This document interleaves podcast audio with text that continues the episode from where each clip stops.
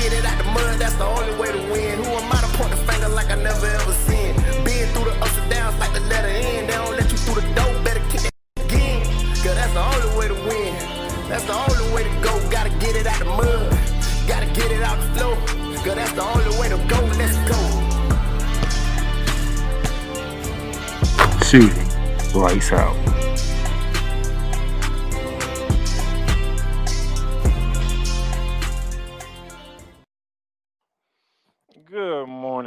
Ladies and gentlemen. Those of you who are staying in the state of Florida as I am, I hope you are safe and sound right now, as we do have a hurricane bearing down on the state of Florida.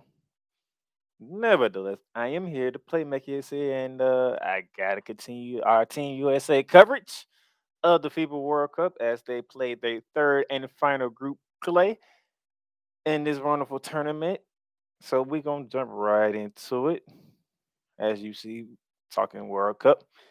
As we continue on, we're in Group C. For those of you who don't remember, Group C is USA, Greece, New Zealand, and Jordan.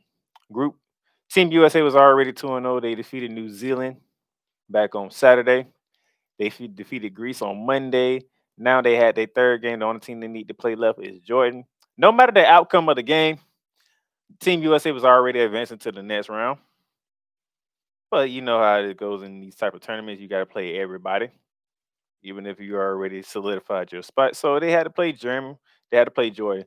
And the part and the main reason why y'all didn't know because they played at 4:40 in the morning. Uh, I think that's like, mm, I think there's like maybe 6:40 local time for them in the afternoon. But yeah, they played 4:40 in the morning. They played uh, roughly almost four hours ago, so that's part of the reason why nobody knew about it because they played early in the morning. Nevertheless, they did have a game to play, and uh, it's what I expected in Game Three. Not even close at all from start to finish. It wasn't even close. As you see, they won 110 to 62, 48 point victory, and it was and it was evident out the gate. First quarter, 31-12. Second quarter, they put up another 31. They went to halftime up 29. And as you can see, it Jordan had had no nothing. They had nothing for Team USA. So Team USA handled the business as they're supposed to. Finish off group play 3 and 0. Uh, they shot a little bit better in this game, 48% from the field, 34.5% from three. They doubled Jordan from the three from the three point line. They outs they held Jordan to 33% shooting, 23.8% from the three point line. Got to the free throw line 11 more times than them, converted. We converted more.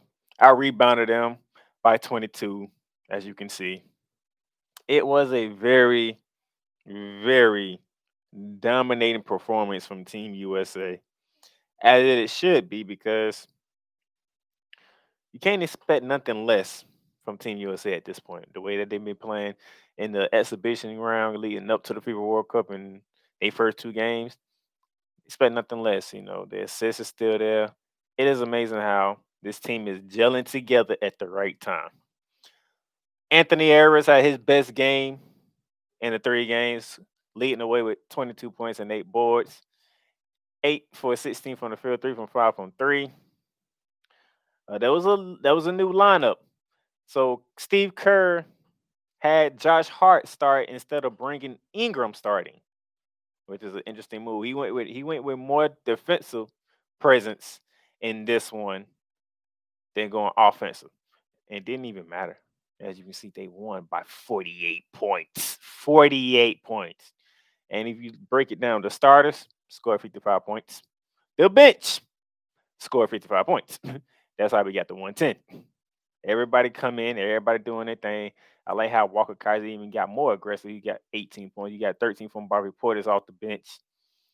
Just spread the scoring all around and whatnot. I will say this on the joint side. Wandell Hollis Jefferson. I know Jordan is 0 3 and they're going home, but Wallen Hollis Jefferson, that man can fight out score. On his way out, he is the second. He is second in points per game behind Luka Doncic, and Luka is scoring thirty five point five points a game in in FIBA World Cup. And right behind him is Juan Jordan Hollis from Jordan, and he was he, he was averaging twenty seven point seven points a game. It's a saying that a guy who can put up points like that can't can't get his team into the next round. Fact, couldn't get his team to actually win the game, more or less. So, but Team USA, they went 5 and 0 in exhibition play. They went 3 and 0 in group play, as you can see here. The question is who will be joining Team USA from Group C? Would it be Greece or New Zealand? And I think they are they are set to play in about 10 minutes from now, if I remember correctly. And then the winner of that game will be joining USA in the next round of games. And then on September 5th, September 5th is the quarterfinals. September 7th, the semifinals. No, September 8th. So September 5th and 6th is the quarterfinal game. September 8th is the semifinals, and September 10th is the finals. But first and foremost, Team USA got to get through the next round was is September 1st and 3rd. They didn't have the graphic up yet, but it's already been announced that Team USA will be playing Montenegro on Friday. In that one, it'll be interesting to see who they play after that. I think if I go back and look at it, Montenegro and I think was it Germany? I could be wrong. Let me let me double check. Want to make sure I get this right. And no, Lithuania. So it'll be so whoever out of Greece and New Zealand that join USA will be joining them with Montenegro and Lithuania in the next round. So that should be interesting to see how that goes for Team USA with no problem. But I'm like what I'm saying. I loved how this team has come together, gel together. Uh, all egos are put aside. There's no tension. There's no I do this, do that. Um, Anthony Harris finally got a, got his outgoing performance. Now, could we get one from Jalen Brunson maybe in the next game? Maybe Brandon Ingram finally found his stroke in that game because Austin Reaves has came off the bench and done well. Paolo Banchero has come off the bench, did well.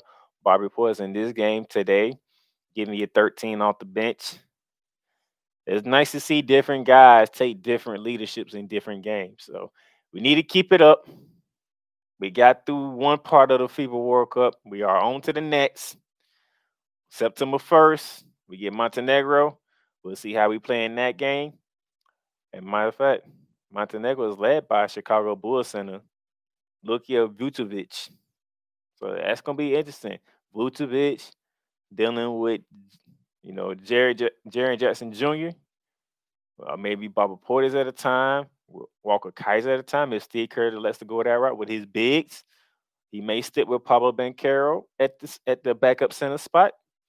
But it's not, it's gonna be a it's gonna be an interesting game when we see them Friday for Montenegro and see how they how they style plays and how Team USA can keep amping up what they are doing. Each game they getting better and better, and it's getting and it's not looking good for everybody else right now. So there you go. Team USA 3 and 0 in group play. Moving on to the next round. And after that, I'll be back to I'll be back to recap that that game against Montenegro and see where we go from here. Until next time, I'm the playmaker signing up for this morning. Y'all stay safe if you're in the state of Florida. And also, by the way, bearing down gridiron today is coming out 1 p.m. Eastern Standard Time previewing the SEC, getting you ready for week one of the college football season. I will see you then. Good. You've done great. But you can't stop here. You can't stop now. You gotta keep going. Through all your trials and your tribulations, you gotta keep pushing. Now, finish your canvas. Yeah. Gotta get it out the mud, that's the only way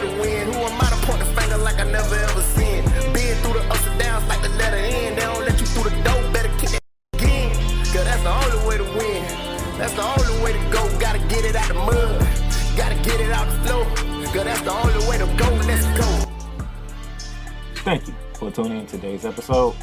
If you want to follow the podcast, You can follow it on all streaming platforms, including Apple Podcasts, Google Podcasts, Spotify, Stitcher, and a whole lot more. This has been Shooting Lights Out. Masterpiece.